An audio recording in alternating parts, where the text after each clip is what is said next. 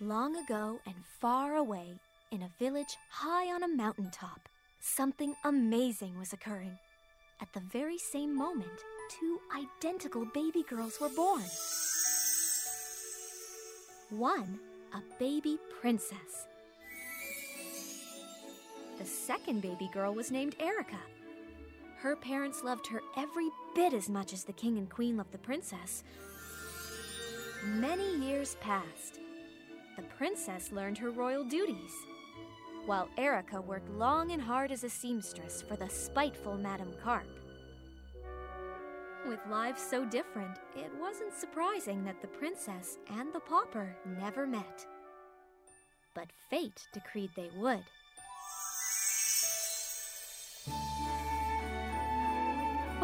Welcome to the Bad Princess Movie Podcast. This is the podcast that seeks to catalog all of the terrible movies about princesses and princesses to be. Uh, we are back. We had to take a bit of a hiatus there so I could deal with some life stuff. And to give myself a bit of self care, I wanted our first episode back to be one of my nostalgic favorites Barbie as Princess and the Pauper. Ah, we we have finally taken our first steps into the Barbie realm. Yes, the Barbie verse. Uh, yeah, that's you know, it's funny because I so prior to creating the standalone account for the Bad Princess movie stuff, I had a just a personal Twitter account that I would use to sometimes just toss out random clips and live tweets about these princess movies. And anytime I would ask for recommendations for bad princess movies to watch, a lot of people would often suggest entrants from the Barbie series of movies.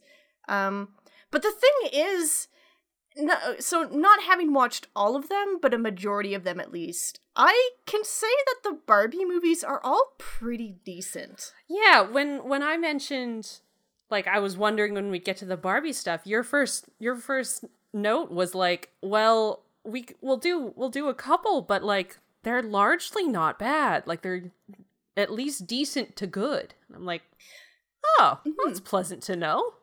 Yeah, like they they definitely aren't going to be winning any Oscars, but ah. they will at least again, at least in the ones that I've seen, they never get to the same level as some of the other films that we've profiled you know i i think it's a combination of obviously mattel who owns barbie they've got money behind them that yeah. they're gonna pay studios top dollar to get the best animation uh, and services they can get. And i think the other thing is too is that mattel is pretty keen on maintaining good pr for barbie uh, there have been so many discussions and articles yeah. about whether Barbie is a good role model to children. Of course, you know, the one of the main ones being if she promotes unrealistic beauty standards for kids. I yeah, I remember that a lot when I was younger. Like when I was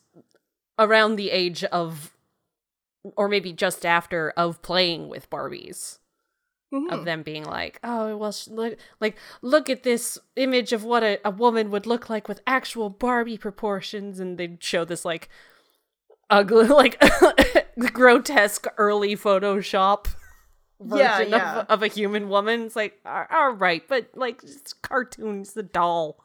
Yeah, it's.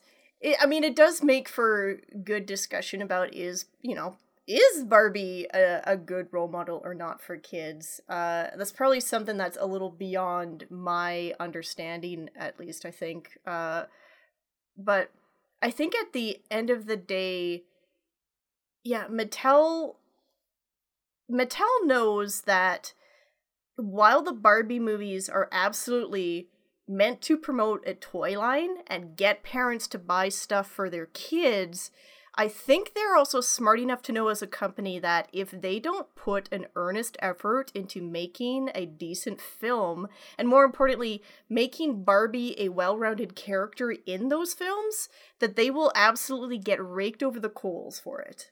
Yeah. Like, they they have seen what what angry moms will say and mm-hmm. they are trying to avoid it yeah th- the best that they can so Yeah. it's y- you know again like these these films are definitely I mean, they're for they- kids. They're Yeah. you know, they're they're not deep, but they're like this was a really just a cute little enjoyable film. i i love this one I am looking this one. forward to in the future when we when we need maybe a break coming back and Mhm. doing another decent little film from Barbie. Yeah, you know, I so I I'm definitely not a diehard Barbie movie fan, but what I have seen within the fandom is that the first four films in particular, so that being uh, the Nutcracker, Swan Lake, Rapunzel, and Princess and the Pauper, those are the films that are most cherished by fans. Ah. Um, so, you know, Princess and the Pauper is my pick. I think I, I tend to see a lot of love for the Nutcracker, possibly because it was the first Barbie movie. Mhm. Um, but I just I I think this film for me really nails down a good formula for the Barbie movies. And at this point, uh, being the fourth one, you know they they've had some time to figure out the animation and how they're going to tell the stories and they also i think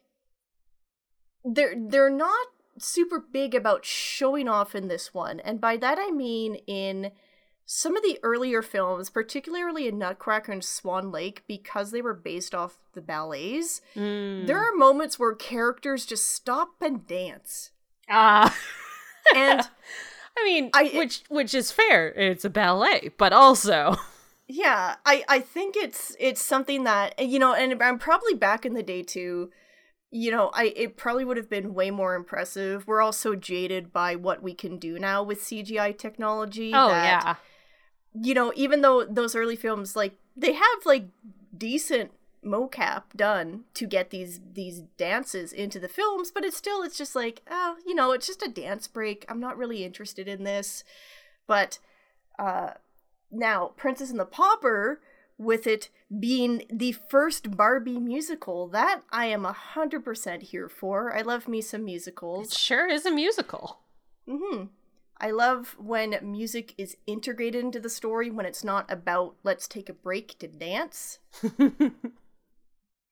yeah, Uh, this is this is definitely a musical in like what I feel like is really a, a true sense of a musical is that like plot points are moved forward via song, mhm. which is which is nice. I liked it.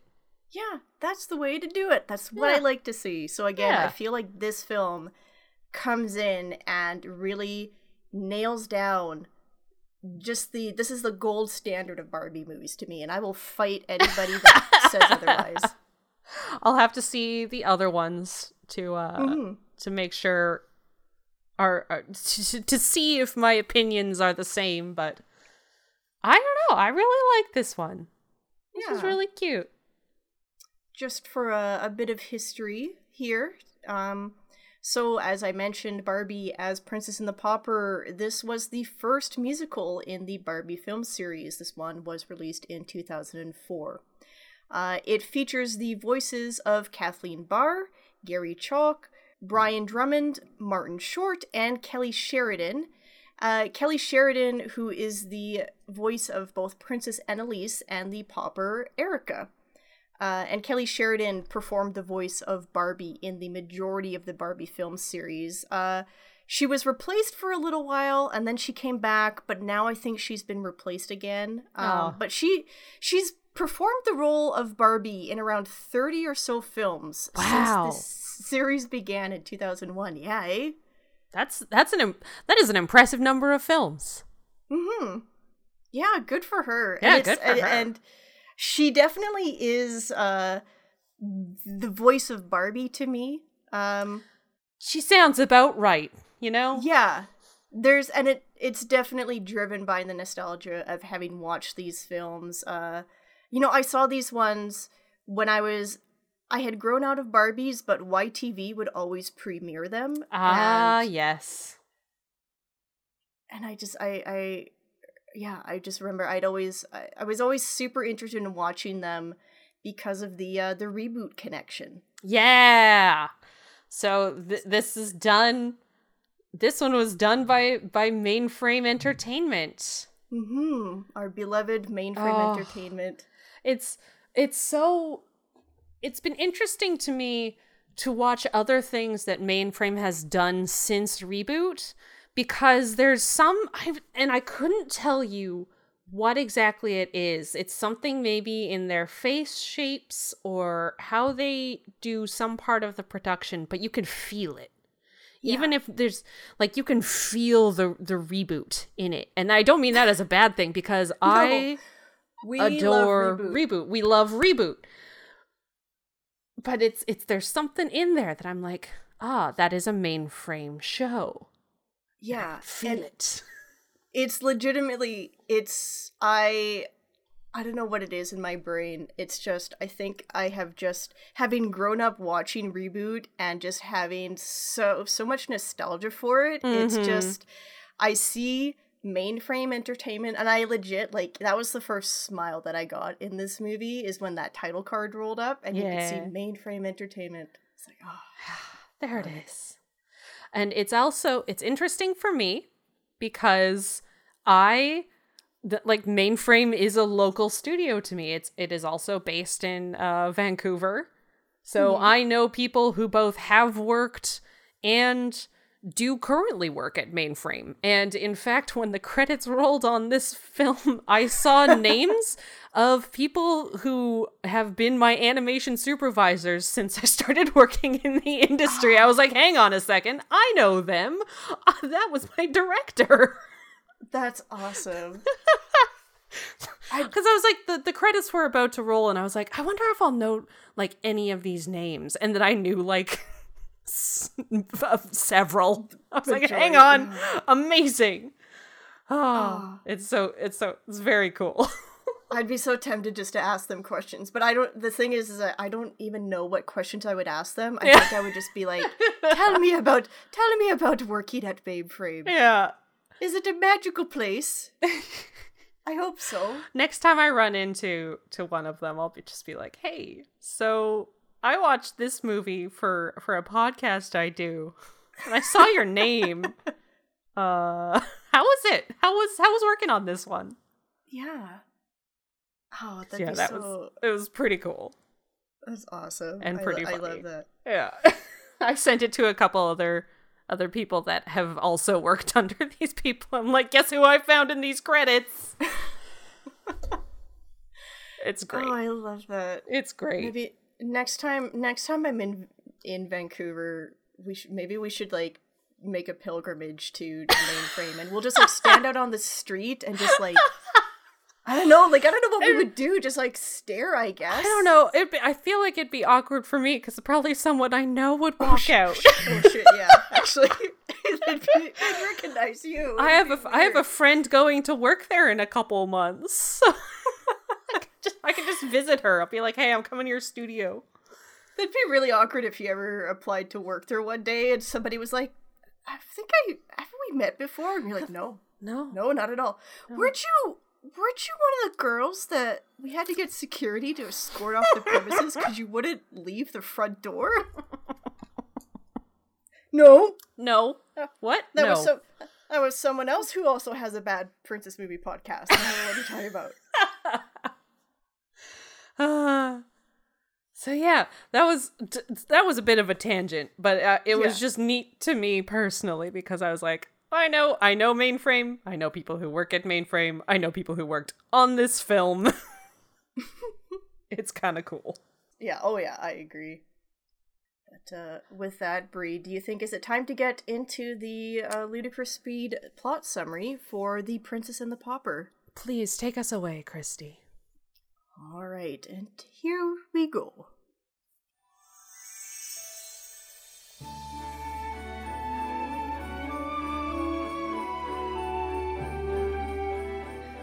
Long ago and far away, in a village high in a mountain mountaintop, something amazing was occurring. At the very same moment, two identical baby girls were born. One was Princess Annalise, and the other was the peasant girl Erica. Years pass, and both girls are now grown up. Erica works as a seamstress in a dress shop, working to pay off the debt her deceased parents owed to the owner, the nasty Madame Carp. Meanwhile, the widowed queen discovers that the royal gold mines have run dry. To save the kingdom from bankruptcy, the queen arranges Annalise's hand in marriage to the rich King Dominic. As it turns out, the queen's advisor, Lord Preminger, is behind the missing gold, having stolen it as part of his plan to marry Annalise himself. When he learns of the queen's plan to marry Annalise to King Dominic, Preminger concocts a new scheme. Yes, suppose the girl goes missing. So the king says au revoir. Then I find her, bring her back, and make the news. Then the queen will be so grateful that she'll pledge the girl to moi, and I'll humbly tell her, how could I refuse? Yes. When our ceremony's over, I will rise and take the throne, and that nitwit Annalise can kiss my shoes. For the kingdom and the castle will be mine and mine alone. If the crown should fit, then how can I refuse? How can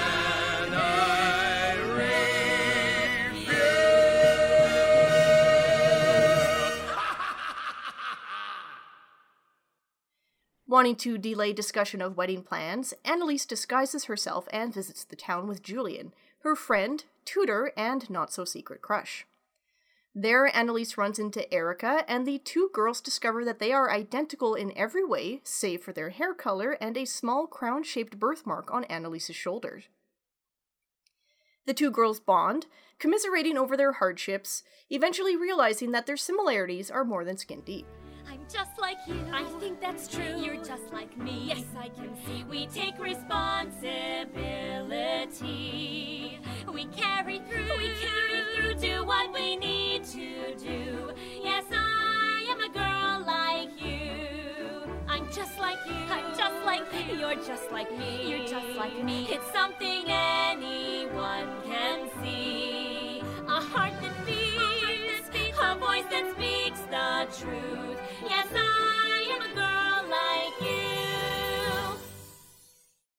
Julian and Annalise return to the palace, promising to visit Erica in the future. Unfortunately, that evening, Preminger's men kidnap Annalise, leaving behind a forged note from Annalise that says she's running away. Julian, immediately suspicious of Preminger, goes to Erica and explains to her the situation. Erica agrees to pretend to be Annalise so that King Dominic doesn't cancel the wedding, allowing Julian the opportunity to search for the real Annalise. Disguised with a blonde wig, Erica meets with King Dominic, and the two begin to hit it off. Preminger, confused at Annalise's sudden reappearance and, more importantly, her not mentioning the kidnapping, goes to his forest hideout only to find that the real Annalise has escaped. Julian, who had followed Preminger, is caught and imprisoned. Meanwhile, Annalise finds her way into the village, where she's mistaken for Erica by Madame Carp, who drags her off to her shop and locks her inside. Annalise tasks her cat, Serafina, with bringing a message of her whereabouts to the castle. Unfortunately, the message is intercepted by Preminger, who finds Annalise at Madame Carp's. Annalise, unaware of Preminger's role in her kidnapping, goes with him, only to end up locked in the empty gold mines with Julian. How sad they'll be when they discover you've died in a tragic accident. Preminger causes a cave in, trapping Julian and Annalise inside. Armed with this knowledge, Preminger outs Erica as an impostor and claims that Erica and the missing Julian conspire to replace Annalise, who was killed in a cave in. Erica is taken to the dungeon, leaving behind a very confused King Dominic. Meanwhile, Preminger enacts the next phase of his modified plan, proposing marriage to the Queen. Preminger explains that he has come into a lot of money recently and is happy to use it to serve the kingdom in exchange for marriage to the Queen. The Queen, with no other options to save her kingdom, reluctantly agrees to the wedding, which is set to happen the next day. That night in the mines, Annalise confesses her love to Julian, which he returns. Thankfully for them, Erica's cat Wolfie arrives and, working with Julian and Annalise, is able to free them from the cave in. The next day at the castle, Erica manages to escape her cell. She is almost recaptured, but is saved by the reappearance of King Dominic. He says, I don't believe you're the person Preminger says you are. They rush off to try and stop the wedding. Just before the queen can say I do, Annalise appears, proving her identity with her birthmark. Erica and Dominic appear soon after, and along with Julian, they call out Preminger as the true villain, and he is arrested. Annalise explains to her mother that she is in love with Julian and asks for her blessing to marry him instead, having come up with the solution to their money woes. While she was in the mine, she discovered it was filled with geodes, which she can sell to bring back wealth to the kingdom. Meanwhile, Erica bids Dominic goodbye. Her debt with Madame Carp having been paid by Annalise, Erica wishes to see the world before she considers marrying Dominic. Before she goes, he gives her a ring. No promises? I'll take my chances.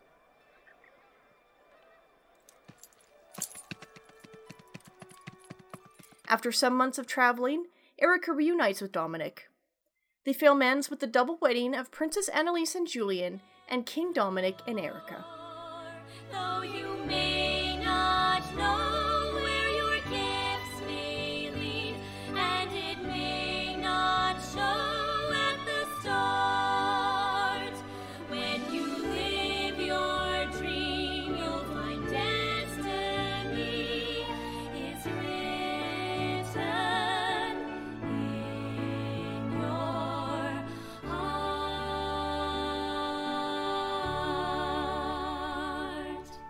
And of course, Wolfie and Serafina lived happily ever after, along with their many, many, many kittens.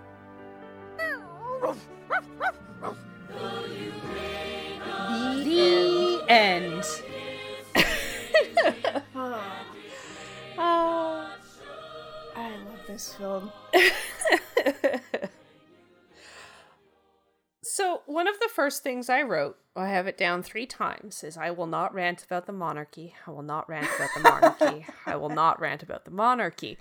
Because one of the first things that happens is when they meet, and Erica's like, Yeah, I'm basically an indentured servant. Uh, I work for this woman because my parents had to borrow money from her so that I didn't starve to death. Uh, so now I'm forced to pay back my debt for years and years and years, and I can't go anywhere or do anything. Mm-hmm. And Annalise is like, "Oh wow, so you want to do things you can't do just like me." and I'm like, uh, "Your your sit- your situations are a little different, Yeah, it- princess." it's definitely one of those things that I think, for me at least, and maybe it's nostalgia, I am kind of able to suspend my disbelief Yeah. a little bit and just be like, oh, but the princess has having a hard life too. And, yeah. you know, it's. I, I think that's kind of they they have the first song that they sing together um a girl like you it's all about them realizing that you know what we come from very different families and have very different life circumstances but behind it all we are two girls who Yeah. we just want to be able to live our lives and we are bound by duty uh specifically like duty and put on us by our parents and i don't know i just i i really like the message of that Yeah. No, like it's a lot more forgivable for me in this film than it was in say Swan Princess. Yes, I Um, was just gonna say. like here it's like yes okay they're both like they're both at least young women and the message is like no matter what background you come from everyone's just like deep down everyone's still a person and everyone has their hardships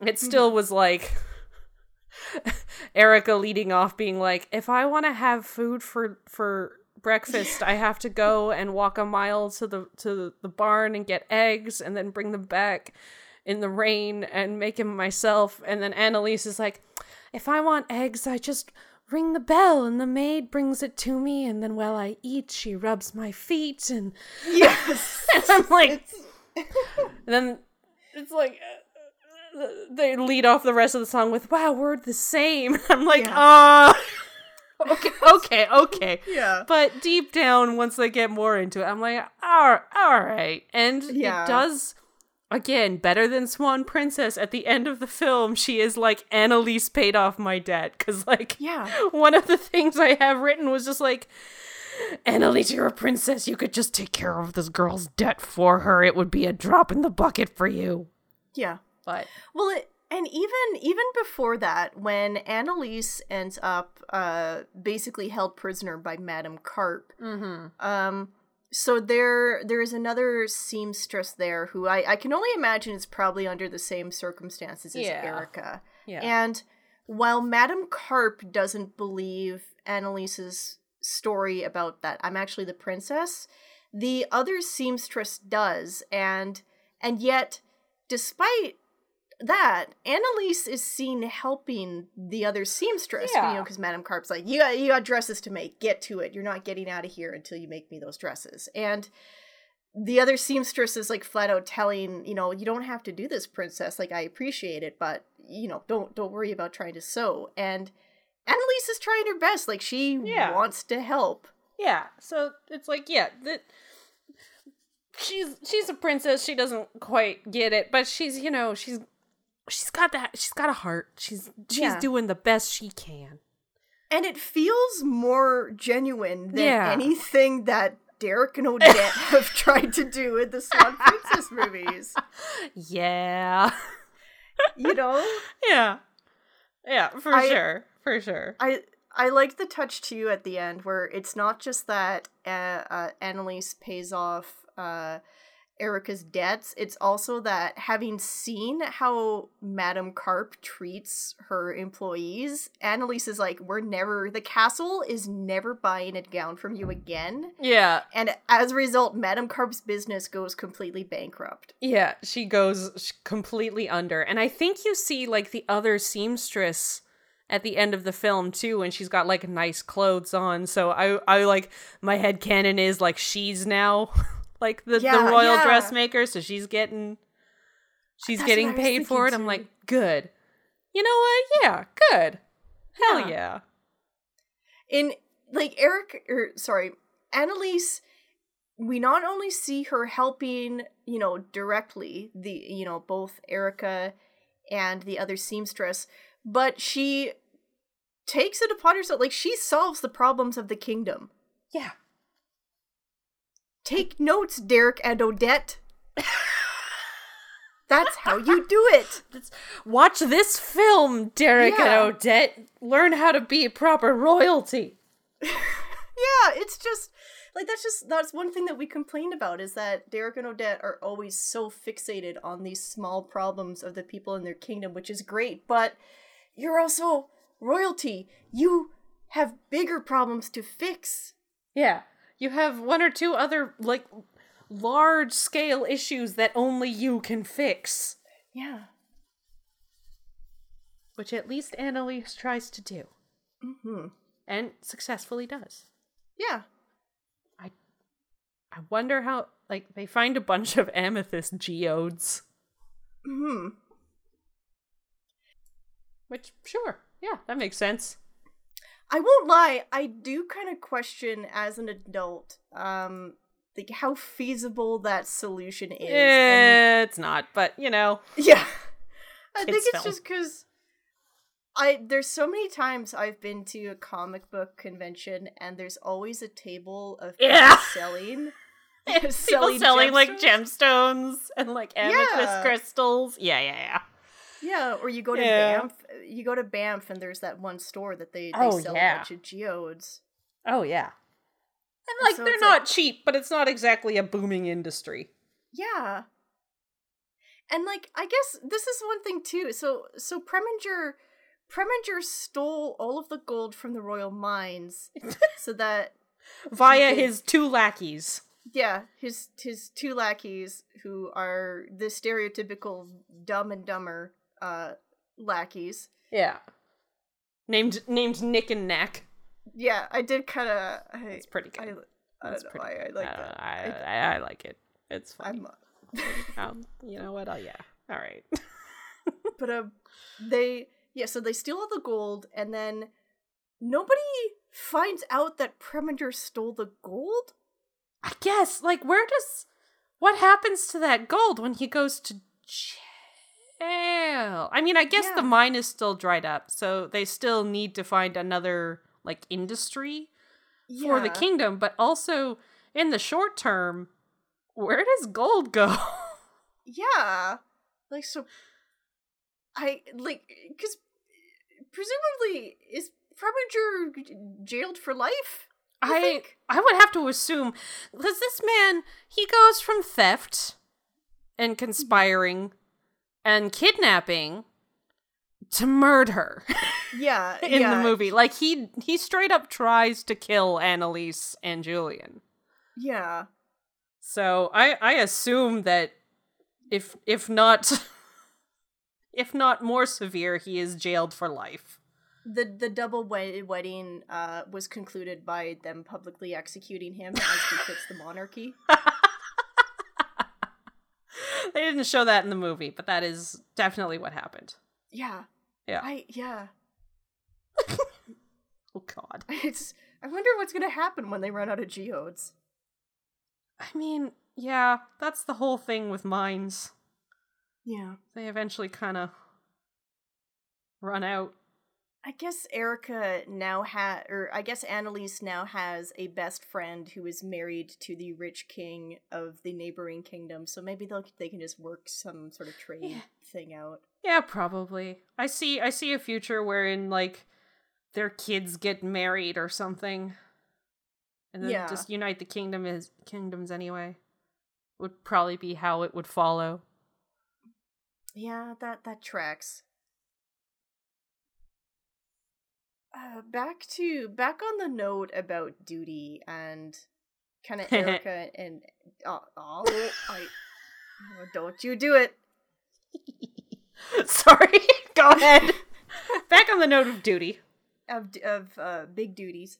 Um, so I this is one of the Barbie movies that I really appreciate as an adult because of Erica and Annalise's strong sense of duty. Um, they are characters who, through no fault of their own, they are stuck in these bad situations. Annalise with the arranged marriage, and Erica having to work off this debt that isn't even her own debt to pay off Madame Carp. And their reaction to these situations is this very adult response of, I'm not happy with this, but I'm going to do my best to face this situation with my head held high. Yeah. It's just not to be a downer, but I feel like there's a lot of points in my adult life where I've had to do that exact thing. That this situation fucking sucks, Uh-huh. but I need to deal with it the best that I can, and that's Yep. all I can do. Yep. You know, and you just, I like Erica and Annalise, you do that with this hope that you are moving towards a better future by doing so. Yeah. Like we all we all have to do things at one point or another that we really don't fucking want to do. Yeah. But we got to do it because it's it's important to ourselves or people around us. Yeah, or it's just it's an like there's just an obligation hanging over our heads and you can't get rid of the obligation. You just have to try and work with it. Yeah. And yeah, that I do appreciate that where they're both like, "Yep, uh, this sucks, but it's not going to suck forever. We got to do what we got to do, and Mhm. just work our way through it." All right, Yeah. yeah, I appreciate this. They are both good characters. Yeah. I I really like them, you know, and it's I I I just think uh, they do a good job with the story. I just this is a very tightly done story. Yeah.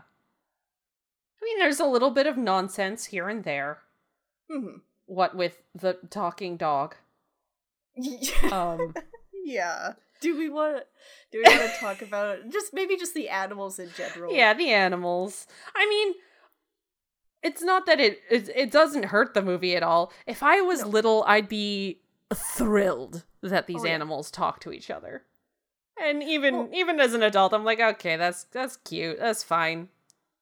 Well, and I think they did it very smartly in this film Mhm. because in other Barbie movies, you kind of get the full gamut of the animals being talking versus non talking. But in this one, the animals can't talk directly to the human characters. Mhm. The, the they'll only the humans only hear the usual animal noises, but animals can talk to uh, other animals, and it's just kind of translated for us as the viewer.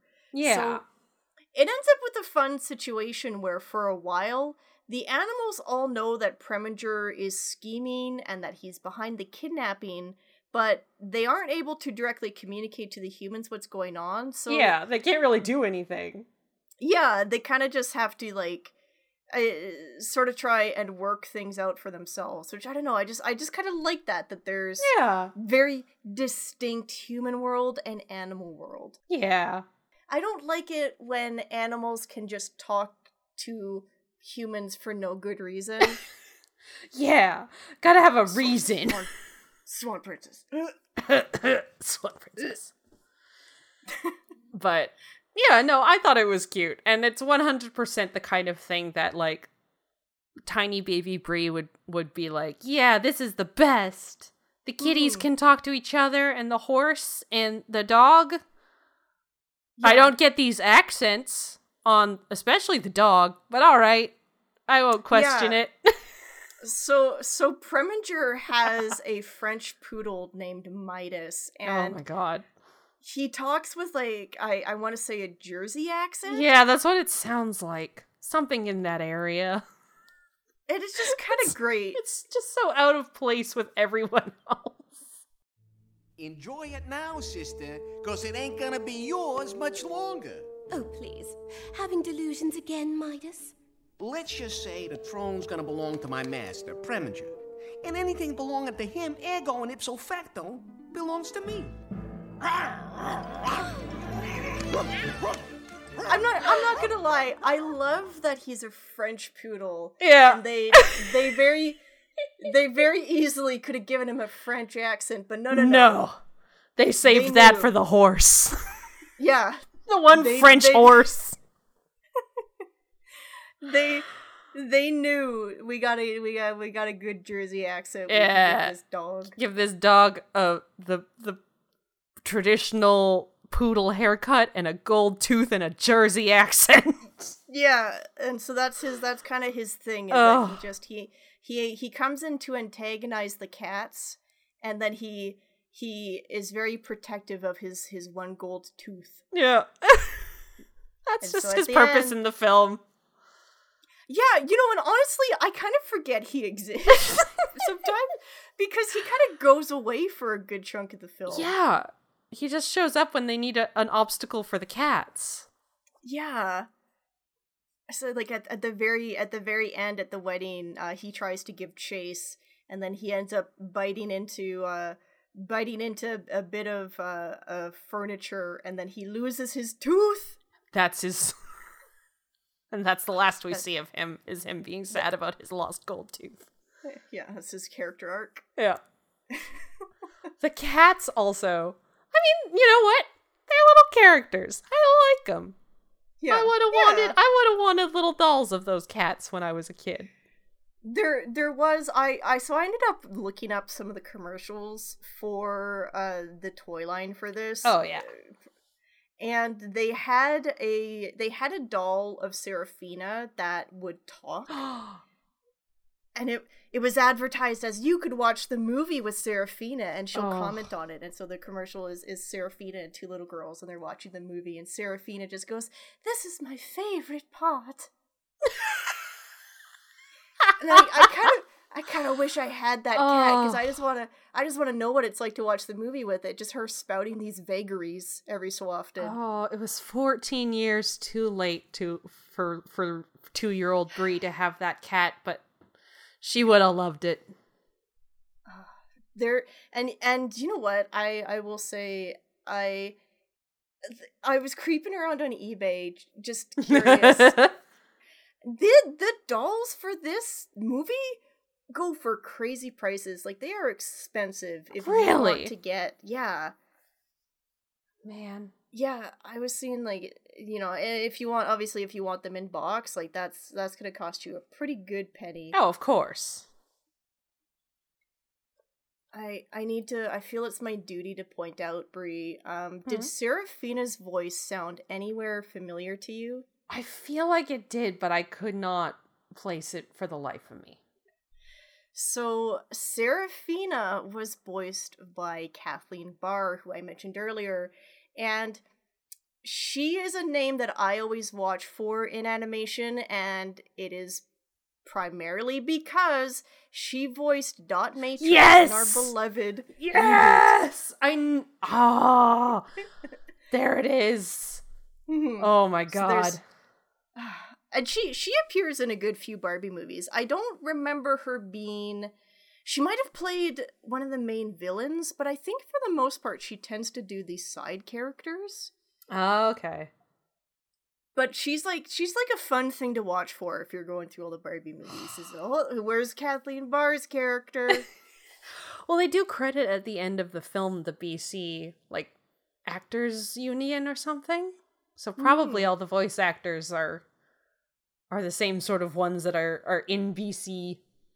yeah. Do a lot of BC productions. Yeah, this is another one where it's kind of fun to go down the IMDb list because there's either names that I I flat out recognize or there's other names that once I look up and go through their uh their filmography, it's like you get to pick out, "Oh, they were that character. I remember this show." Or, you know, like um Mhm. so uh Her- Hervé, the the horse in the film, um he's voiced by Gary Chalk. And Gary Chalk, at least for me, the the character that springs to mind is Optimus Primal from uh, from Beast Wars. Oh my god. oh, Beast Wars. Or Yeah. or Beasties if you're in Canada because we can't have wars in the title here. No, you can have you can have the robots shoot and kill each other, but you Oh. just can't say it's a war. No, it's Beasties. Oh, oh man, that's another show I gotta rewatch someday. Yeah, I I definitely I have not watched rewatched that one as much as I have reboot, but I remember liking the hell out of it too. Oh yeah, and Shadow Raiders Yeah. or War Planets if you were in the states, cause again. oh, why are they protecting us? I don't know. It was the same show. yeah.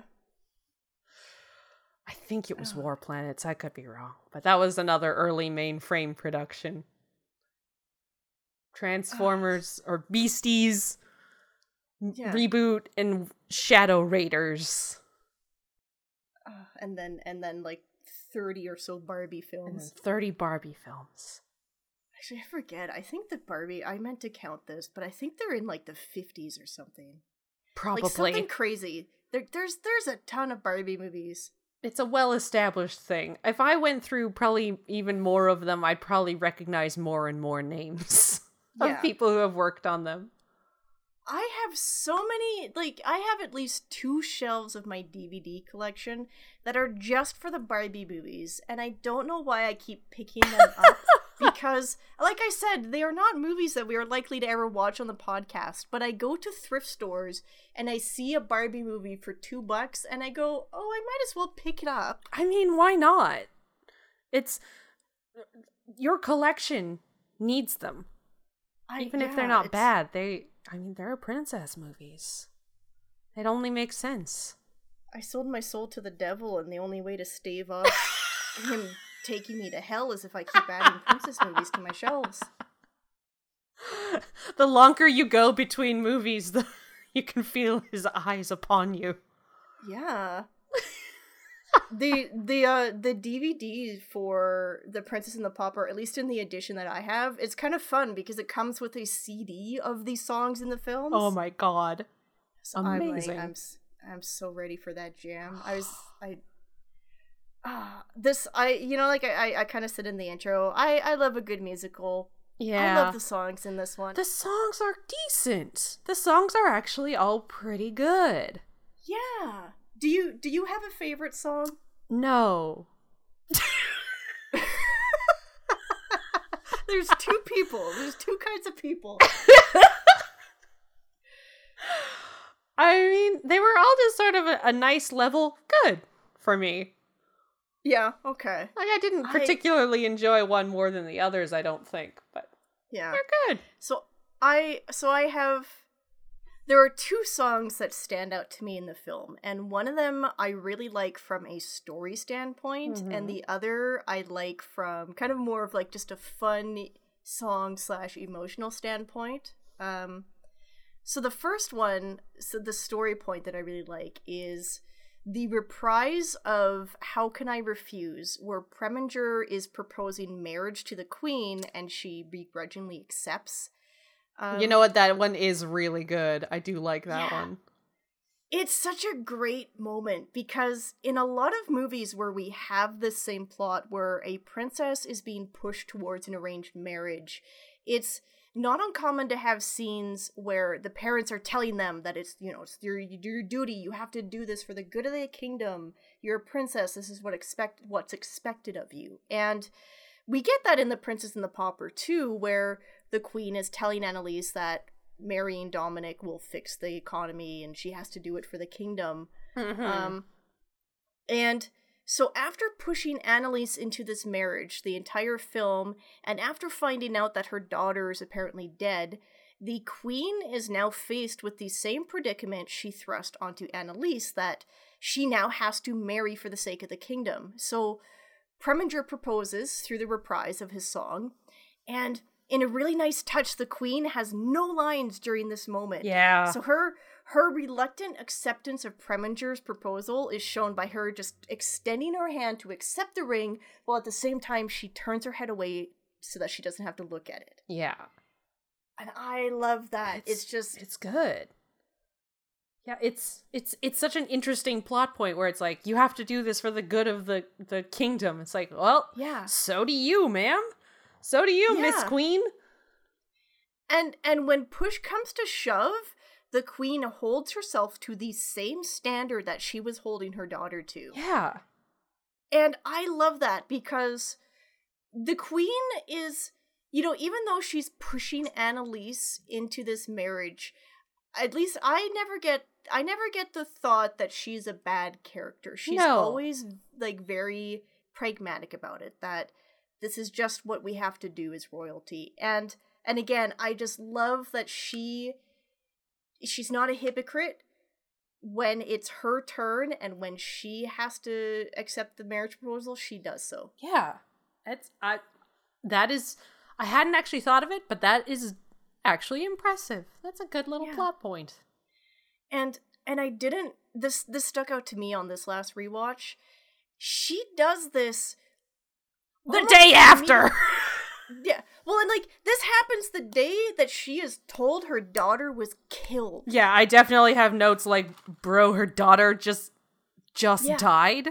Like Yeah, like don't put the moves on the queen while she's mourning, but Yeah, it's, you know they were set up for it's one of those they they they had the wedding set up for princess annalise and uh the king the next Mm-hmm. day and now that's not happening but they have everything set up so you know yeah. Yeah it's definitely it's one of those things that it's just like this this definitely feels a little rushed. Like you could have give her a couple of days you know? But like you know yeah. for the sake of the story you know it like it works. It's just Yeah. what a fucking day this queen has had. She's, she's had a heck of a day. Ah, I I kind of this I this is like a small thing that kind of made me laugh is that um I kind of like how the queen doesn't change outfits for her wedding to Predator. yeah. they just stick, She just- did stick a veil on her head yeah, and I I just I know logically they just didn't have the time, budget, or want to create a new dress for her for one scene. But Yeah. I just really I just really like to think that the queen just did not give a single shit about the wedding. it's like my lady don't shouldn't you shouldn't No, you no, no. um put on a, a wedding gown no No, I am not getting dressed up for this bullshit. Give me a veil. That's it. That's I I I'm just want this over and done with. Yeah, that is all you are getting from me. the um the other song that I really like from the film that stands out to me is the To Be a Princess song. Um, That one is good. I do like that one.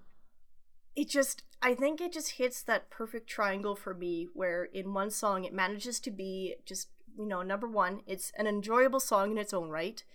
Uh number two it's a fun way to convey plot. So we see uh erica you know going through this princess training. And three it's a fun way to convey character or emotion uh because we have this little moment where Yeah. we see Julian's true feelings about Annalise comes through. Yeah, it's really sweet.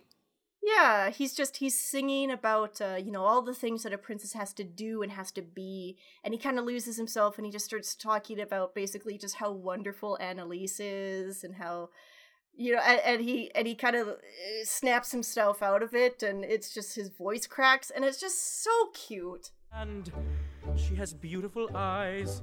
Your spirits rise when she walks in the room. I see. Doors close and the chemistry grows.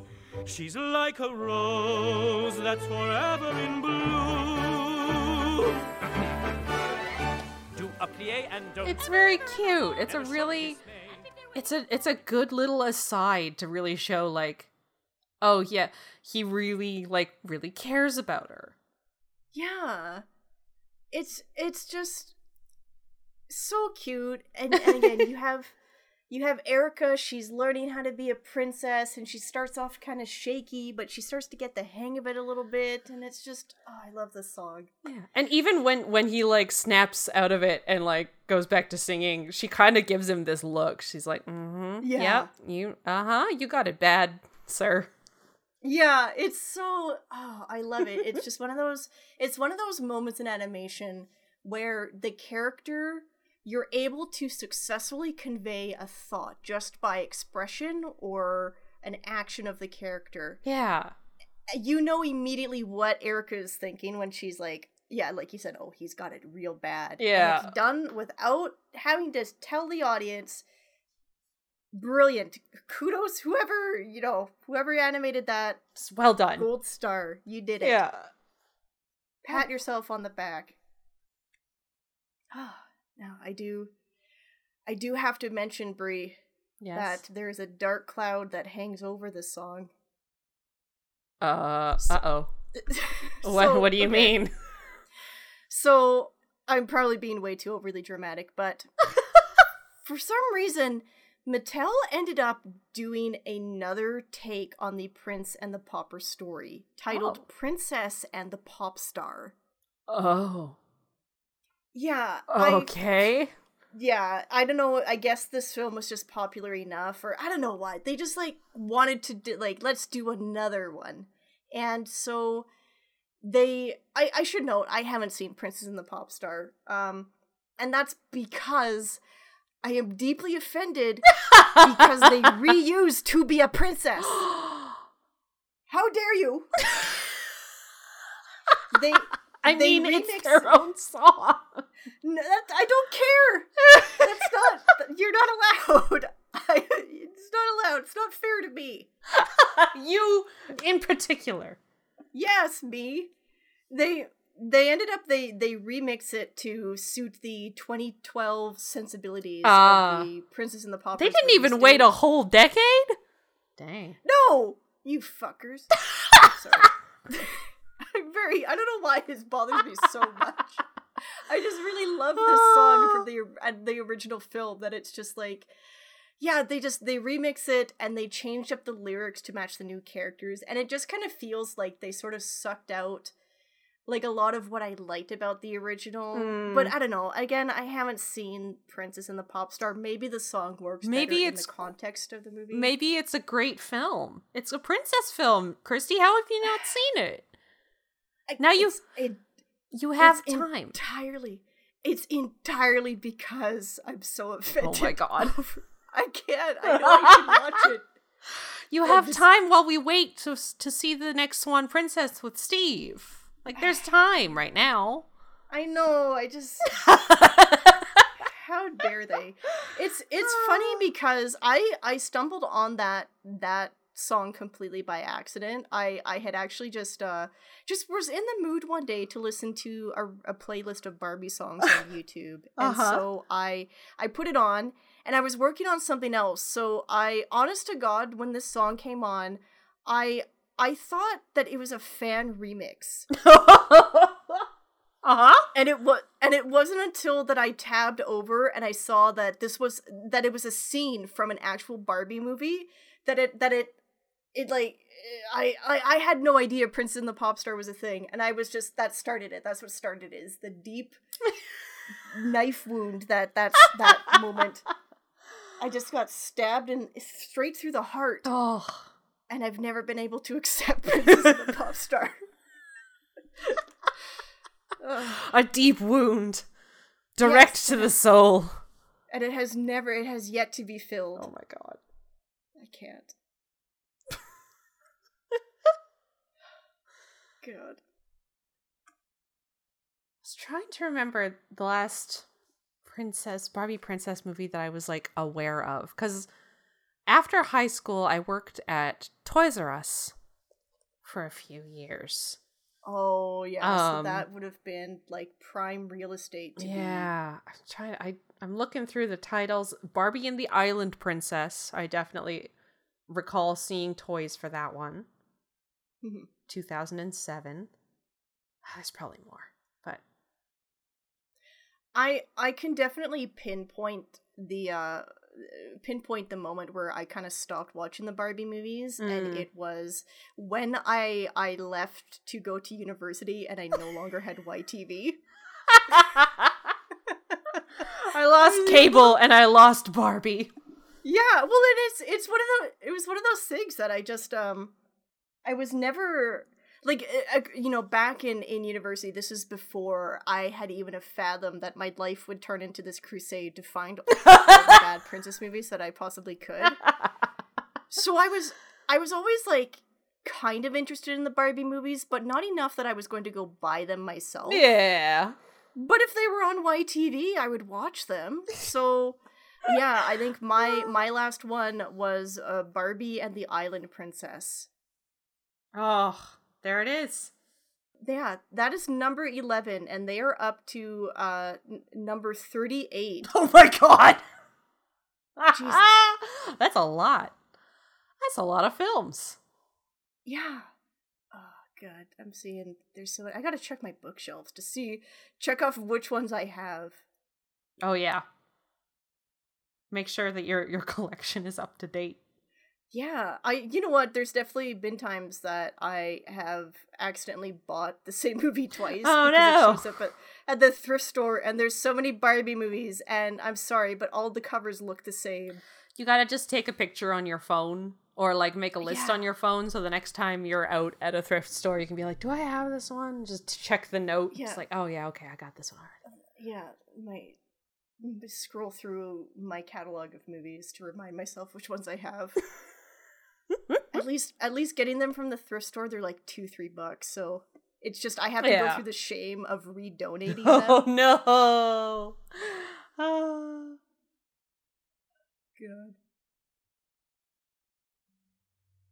God. I uh so if I could say my least favorite thing about this movie, Mhm. I I would say I don't really buy Erica and Dominic's relationship. Yeah. It's it's not that it's necessarily bad, it's just compared to Julian and Annalise's relationship, it feels a bit rushed. Well, would you agree? Yeah, well, they've known each other for like a week. So, Yeah. eh, it's rushed. Whereas, like, Julian is established as being, like, Annalise's longtime friend and tutor, and they've known each other for years, and of course, they're in love. Um, Dominic and, and Erica, it's like, that's pretty quick. But I also don't know, we, we don't know how long there is between uh Erica's debt being paid off and when she leaves. So maybe it's been a couple weeks. It's still fast, but you know, That's true. You know, it's you know, Maybe it's I- just that true love that you get when you first lay eyes upon a person. Yeah, I guess. Plus it is, it's definitely Plus, it's it, it's in the era that it was. That's not a long. That's not that's not too short. Yeah, no, you know what? I kind of on that note, I this is kind of off topic, but I've been I've been rereading the Sherlock Holmes stories Ah. and there's a few stories in there where somebody comes to Sherlock Holmes and tells them about their their marital, you know, so oh, this my wife has a secret and Sherlock Holmes will go, "Oh, tell me about yourself." And he'll be like uh, and the uh, the client will be like, "Oh well, I met my wife, and then a month later we were married." oh, okay, yep. See, there you go. All right, and that was that was like the late eighteen hundreds. That that that was like that's just what you did. It's just you know what you met, you fell in love, and then you immediately got married yeah, because that's how you, well. that's how it rolled. That's and that's and as Sherlock Holmes shows, that's not enough time to find out that your wife was secretly in league with the Chicago mob, Oh God! and now you're dead. Surprise! Surprise. but um, I God. I do like um that like the ending to this one. I think I kind of go back and forth with liking it and not liking it, Mm. and I really like how when Erica goes off on her own to travel the world. First off, it's nice that she that she does that. Yeah. Yeah. yeah i was really like my my first reaction was oh so she doesn't actually get with dominic. She's like i'm gonna go and see the world because i've never been allowed to leave because i've been working Mhm. since i could work. So i'm gonna go and see everything. And i'm like hell yeah. Yeah. and then after a few months she comes back and marries dominic anyway and i'm like Yeah, yeah, yeah, yeah, all right all right but I Yeah, did ex- I did appreciate that she was like, I have freedom now, and I'm not gonna immediately just get married and go live somewhere. I'm gonna go travel and do the things I wanna do. And I'm like, hell yeah.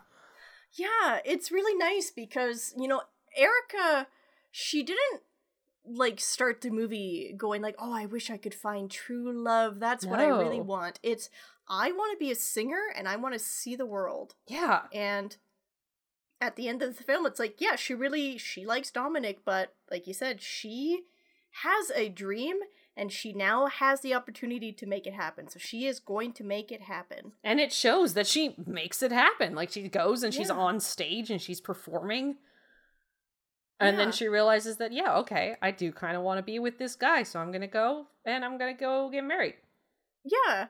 And and it's nice too with Dominic because he like he he's kind of the trademark actually nice guy. You know, like we've all heard of the nice guys that Yeah. aren't nice guys. He's the actually nice guy. Yeah, he's just a nice guy. He's just a nice dude.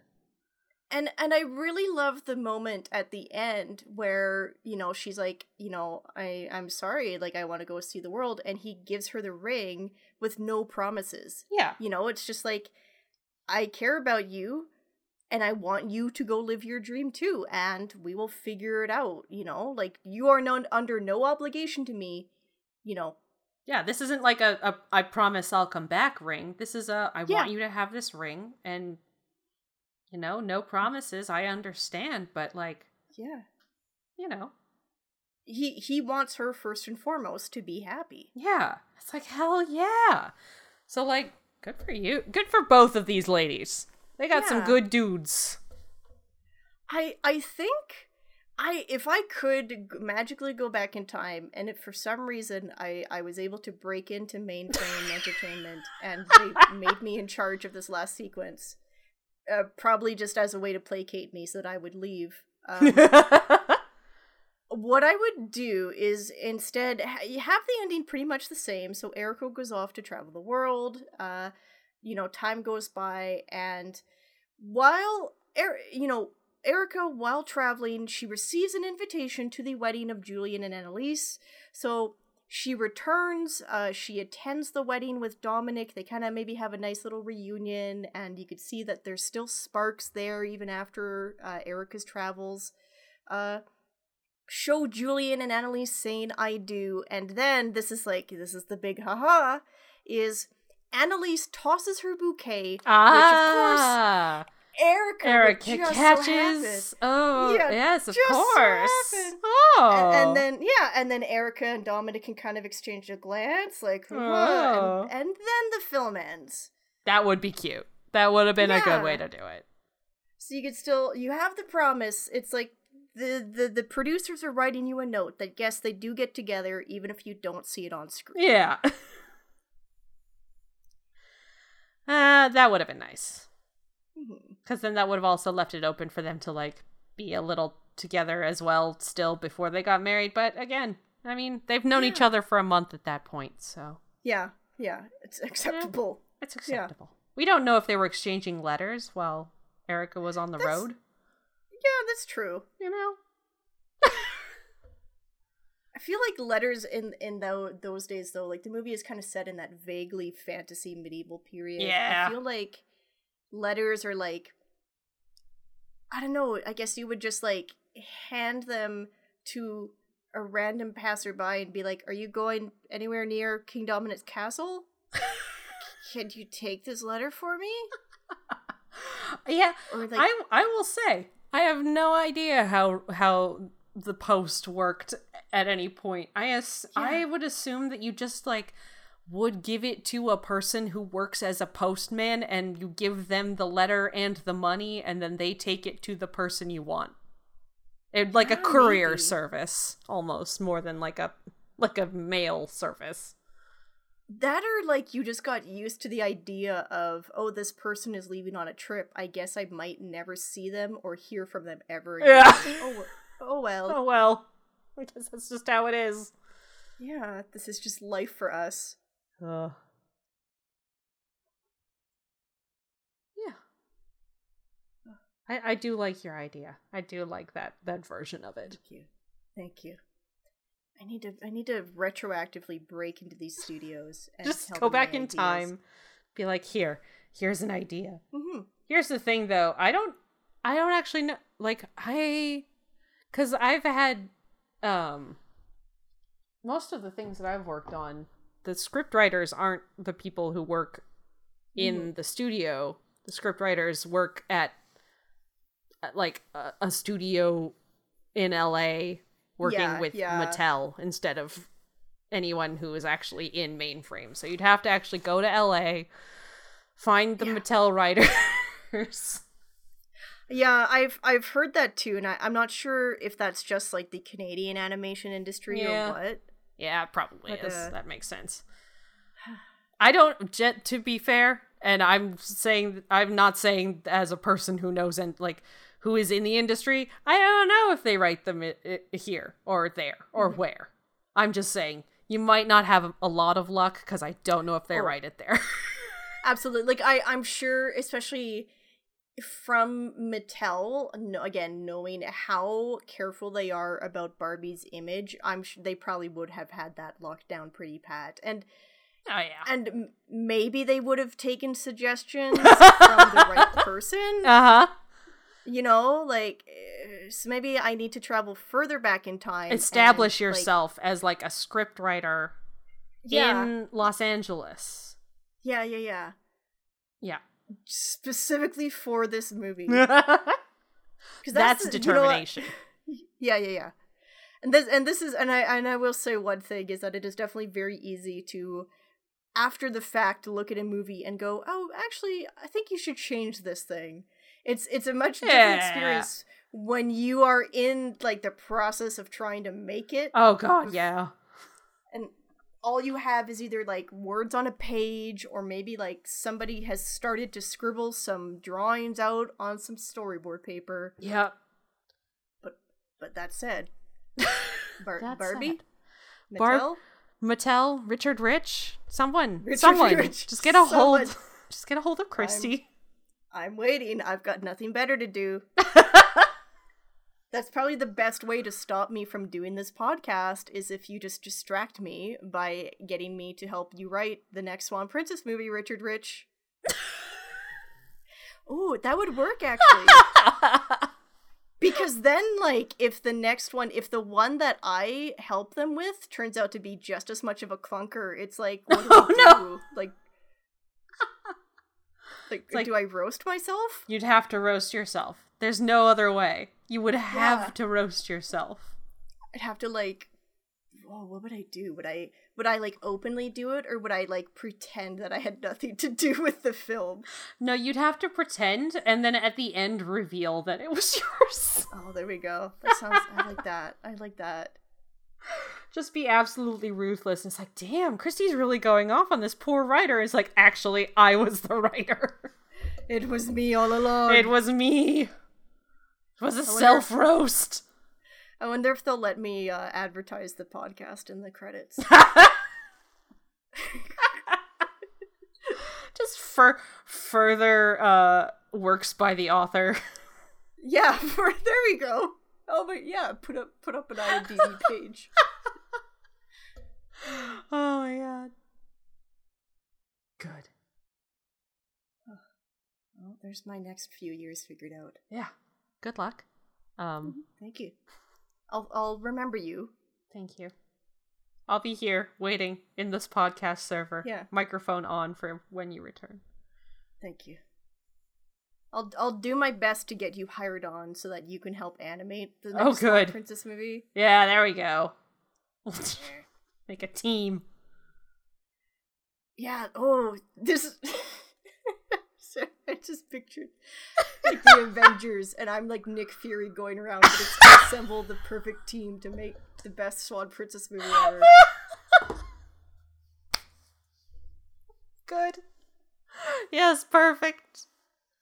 I've got I know some I know a modeler and a and a rigging guy that I could bring in. Oh my god, this is gonna be great.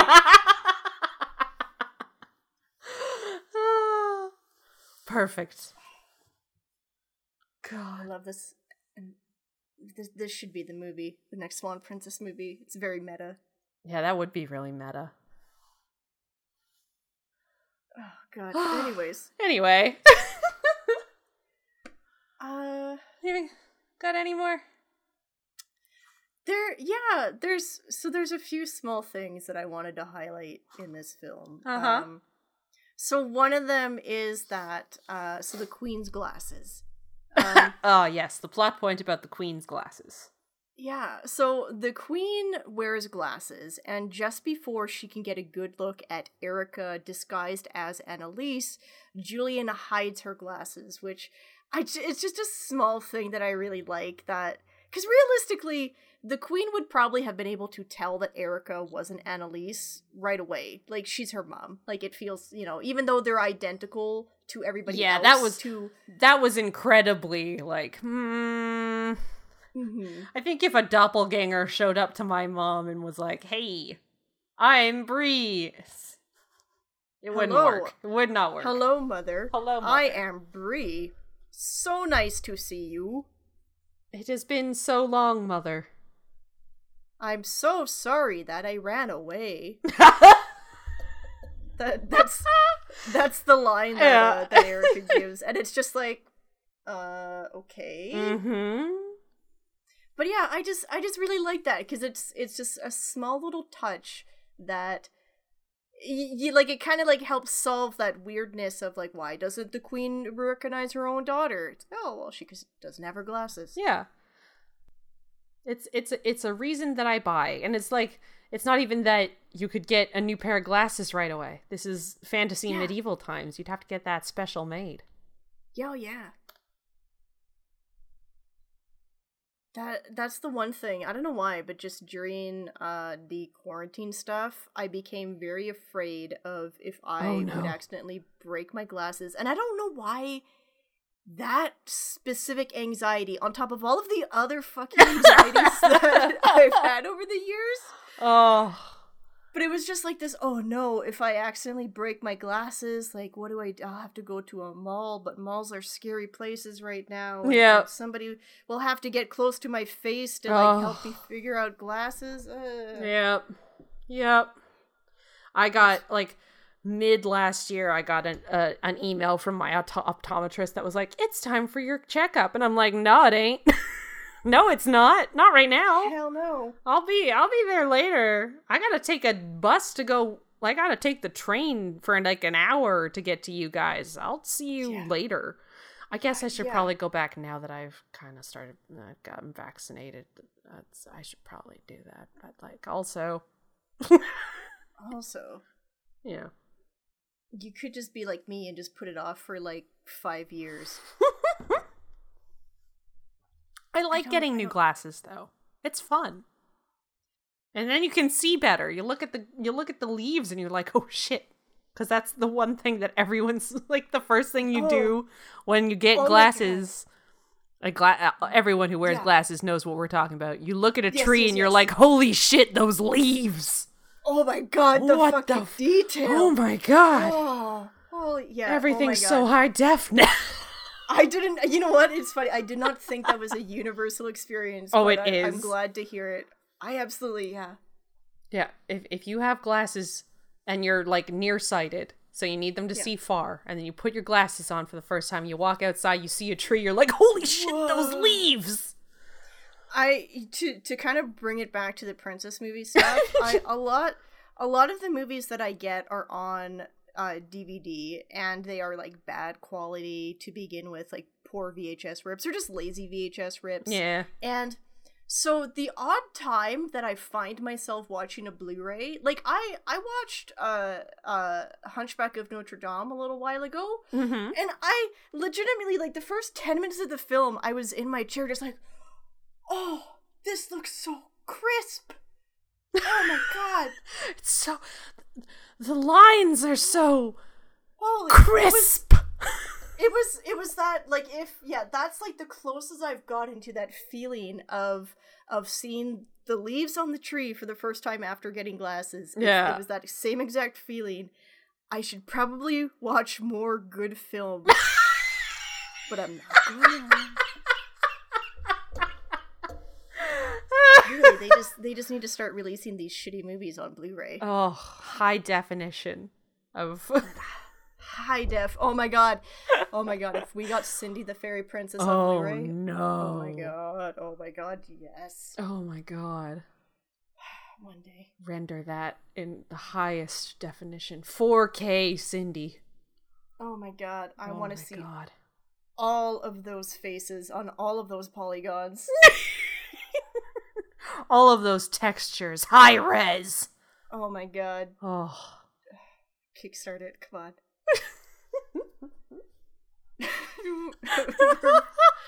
that's the Kickstarter. It's got two backers. It's me and you. I. You know what? If that's what it takes. Put all, put all, I will put all my life savings. Oh my god, that if we ever start a Patreon, Oh my god, the highest tier. how would we even do that? I don't know. We'll, we'll figure that part out later. I'm sure no one will mind. Oh. But so, uh, Princess and the Pauper. So, uh, yeah, the, the movie. Why does the cat The- bark like a dog? Because he thinks he's a dog. Oh, okay.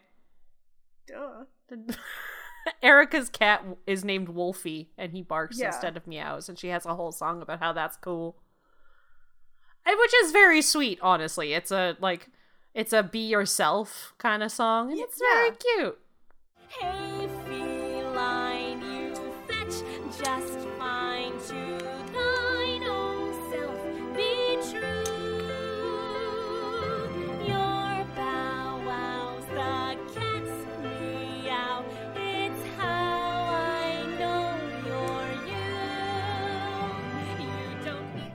and it's and it is kind of a sweet moment because Dominic, uh, at that point, he, oh god, didn't even talk about this. Is Dominic was pretending to be a page or an attendant because he wanted to see what Princess Annalise was like to basically not royalty. Yeah. Um, so he decides that he wants to tell her the truth, and he goes to her room. But Annalise uh, just so happens to be in the bath, and she starts singing this song to her cat, and Dominic just overhears through the bedroom door, and he just kind of gets this big smile on his face It's, because really sweet. It's a really like a nice bit of anime facial animation where he just sort of is like, huh.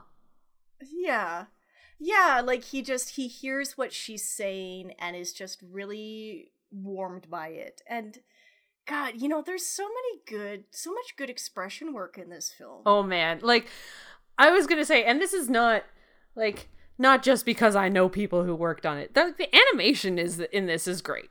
Like it's all Yeah. very very cool.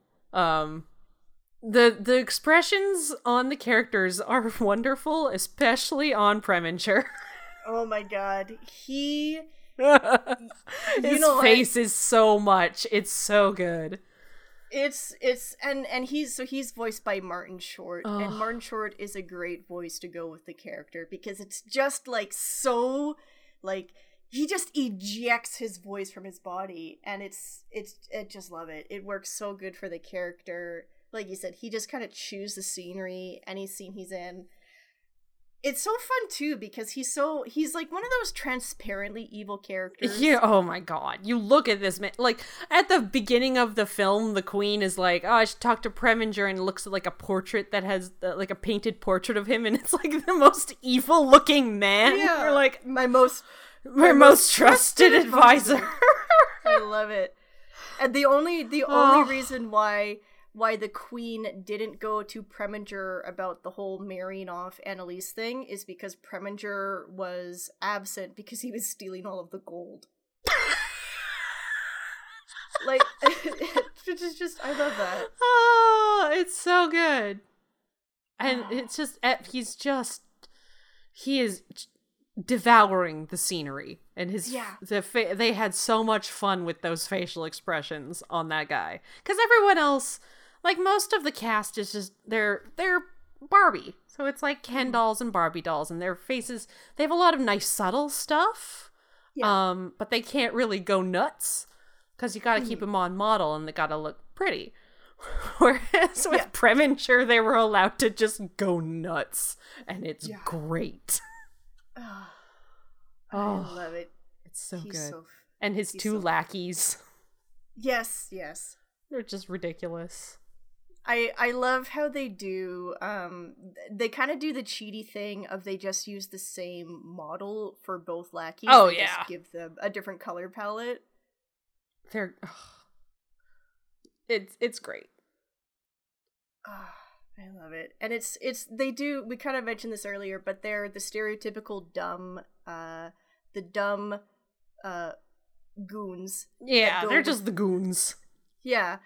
But it's just like I think that that's that's kind of a cliche and depending on the film it sometimes doesn't work. Like the characters are like they're so dumb that it you kind of wonder why the villain puts up with them. Yeah, But but I don't know. I just for this film I didn't mind it, and I don't know if that's just nostalgia or if it's just that they they like to be fair they didn't rely on the goons too much. Uh, they were kind of mostly there to like do the heavy lifting of stealing the gold and then just trying to guard Annalise. yeah, But they weren't like there all the time, right? like, they bumbling around. yeah, like continuously messing things up for Preminger. Yeah, And I guess that's the difference is that usually when you see a bumbling lackey, it's that they are always causing trouble. That Yeah. there's no no escape from their bumblingness. Yeah. And it helps that like Preminger is himself a goofy character. Like if he was like a serious, threatening villain, then having the bumbling sidekicks is always like, Ugh, yeah, this doesn't make sense. Like this Yeah. this is ridiculous. Uh unless you're Scar in the Lion King with the hyenas. hmm Or megabyte. Or Megabyte. Sometimes it works. Yeah. I'll take it back. Sometimes it works, but it's a lot more Yeah. viable when the villain is also a little goofy. hmm Which Megabyte is. He takes off his legs to sit down. So yeah, like and- he's a he's a threat and I love Megabyte so Yeah. much from Reboot. If anyone doesn't know, Re- Megabyte is the main villain of Reboot and he's great. Uh but he's also shown to be on occasion kind of ridiculous. pretty he comes in and he celebrates Enzo's birthday by playing a sweet guitar. Oh, they have a guitar duet. battle. Oh my god. Oh, it's so good. That episode is so weird to watch after you've seen the later seasons. It's so weird.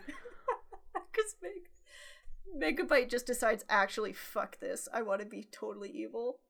Yeah. fun fun loving uh having a good time in a guitar battle megabyte is Yeah, gone. What happened to that Megabyte? Ugh. And even Hack and Slash are like, oh, you know, working for Megabyte used to be more fun when. Yeah, well they us." they put that lampshade on it where they're like, "Oh, this this used to be like okay, we're Yeah. not okay with this anymore." And then Hack and Slash changed sides. Yeah. Spoilers for reboot. Sorry. One day, one day we will have to do a Oh, reboot podcast. I could talk about reboot for so long. I, oh. it, and it's all relevant because it's mainframe. It's, all relevant. it's all relevant. It's all relevant, folks. The web invaded mainframe sprite and virus battled side by side. Keep going. Attempting to reclaim the city from the rift opened wide, but Megabyte betrayed Bob and he threw him deep inside the pit. The pit was closed and Bob was toast, and all that we could say was no! anyway, I really like reboot, y'all. Oh, God, can we just do that podcast now? So this is Let's the just- last episode of the Princess Podcast. Next week we'll, we'll be rebrand- rebranding yeah, it's the To- first episode. the first episode of the reboot podcast.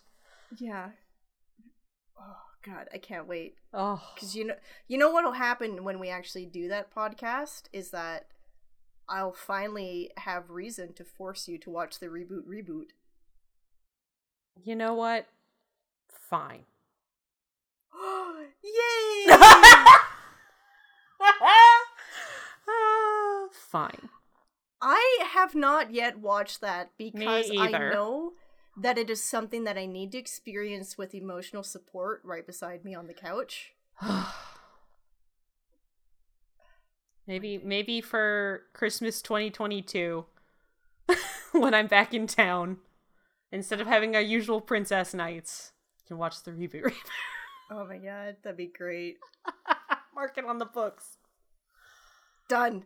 Done. The pact is sealed. The pact is sealed. I don't know how many pacts that I've sealed with you or There's a lot. There's a lot. To or what they contained anymore. I am in leagues with the devil, It's true. so it's it's just kind Makes of sense. it's It's part of the job. part of the job. I understand. I'm Is trying to think of other things that we we may have missed with Princess and the Pop and the and the Popper, uh, because we got distracted. so that we're not ending it the this episode on ten minutes of us talking about reboot. oh. Oh. Yeah, I- no, I think we basically touched on on everything. They do they do have in the credits something that I always and it's so silly. And it's Oh. it's so ridiculous. I always love to see a, an animated blooper. Animated blooper reel. I love it. It's so because you know those the animators and everyone involved had to do more work. Like they're not animation bloopers. They're they're Yeah. more work for everyone involved, but they're so great. I I remember Pixar used to always. Yeah. and it is Oh. like it's so fun because it just kind of like it's it's oh the the immersion that these Yeah. are actors. oh, It's so, So silly, good. and I just I love it. I I know some of the other Barbie films did that as well. Oh, Um, good. I don't I don't think they do it anymore, but I yeah, it's The era has fun. ended, but it's I just I love seeing them. Ah, so so fun. It it is like a nice way, especially because Barbie is it's always Barbie as these characters. Barbie is Yeah. just dig- digital actress. Barbie is the actress, and she's playing these characters. hmm Yeah, just bring bring back animated credits or animated bloopers. I I want to say that, but also I know that it's just more work. You're, but you, at the same time, if they were given to me, I would enjoy doing it. yeah. I would have fun. I wonder. I I wonder how scripted. Probably like Mattel probably gave them like oh, here Oh, are the yeah. bloopers. Oh yeah. Actually, I don't know. Maybe I'll cut this out. But just to go on another brief tangent, Uh-huh. the the Shrek DVDs have a blooper reel, Oh, good. but it's like anim. It's not like in character. It's animation blooper reels. I love So those. Those are also Yes. good. So it's like, uh, yeah, they like press a button wrong, and then all of a sudden, Donkey looks like a chia pet with really long hair. Oh, see, those are fun for a whole different reason. Yeah, Oh, it it kind of gives you this like inside preview. oh of yeah. the animation, and it, it's definitely as as somebody who's a fan of animation, those those are like really interesting to see. Probably not as entertaining to the average viewer. Yeah, for Um, for us, it's fantastic and hilarious. But it would be really funny to see like anime uh, animated bloopers where like Barbie Barbie's teeth go flying out of her skull. or they got constrained to something and it got like left behind as she walks away, which is a thing that happens sometimes. like someone someone moves and their eyeballs and teeth gets left behind. like, oh no. Ah, probably probably a little traumatizing for the age group that Barbie Yeah. is usually marketed to. I guess. But still. Mhm. But I think is there anything else for this one you could think of, Brie? Why was her name Madame Carp? Like the fish? I think so. I think that feels. It's been a while since I've seen some of the other Barbie movies, but that feels right to me. That Oh. they're like, oh, she's like kind of like a a mean character, so she gets like a weird fish name. Oh. Okay. It's like the it's like the Barbie equivalent of calling her Madam Stinkface. Fair. You know, She's a stinky fish lady. yeah, like every everybody else is like Annalise and Erica, Julie and Dominic, and then Carp, Carp. Carp, Carp, Carp. Carp. Fair enough. Yeah. Fair enough. That was my last note.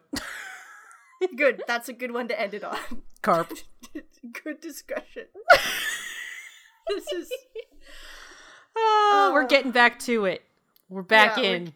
we we we, t- we took too long of a hiatus. We forgot how to podcast. But did we forget how to bid everyone adieu? I guess so. Yes. Chris- Christy? Yes. Are you going to plug the socials, Christy? Oh no. We really Um, have forgotten. Oh god.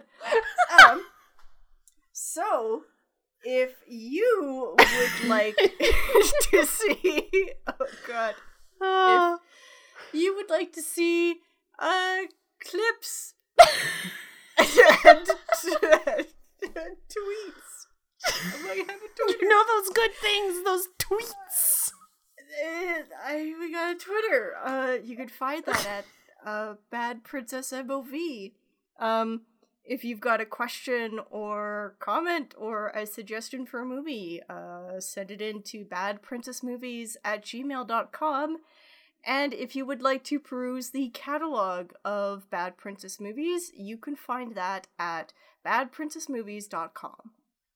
Okay. I did it. You did it. Well done. I figured it. I figured it out eventually. You got this. It's like riding a bike. Ah, you scrape your knees a couple dozen times, but then you eventually You get hobble. yeah, you get back on it. Yeah, I haven't I I haven't ridden a bike for a very long time. I don't remember what I would have ridden about. It's been at least like seven years for me because I know I brought my bike out when I when I moved to Vancouver and I have not used it since. anyway, thanks for listening, everybody. Good note. That's the note to end it on. That's it. We did. We did it. We did it. I have a I have a bike, but I haven't ridden it yet. the the end, and then I'll fade out fade out to the to, to be a princess song. Nailed it. There it is. Perfect. Perfect. Done. Done. Thank you, everybody. Thanks, guys. Thank, thank. It's good to be back. Do keep a grip and don't Never ever ever crack. take a dainty sip. Never ever turn your back. There's a time and place and way for everything. To be a princess is to never make your bed. A princess is to always use your head.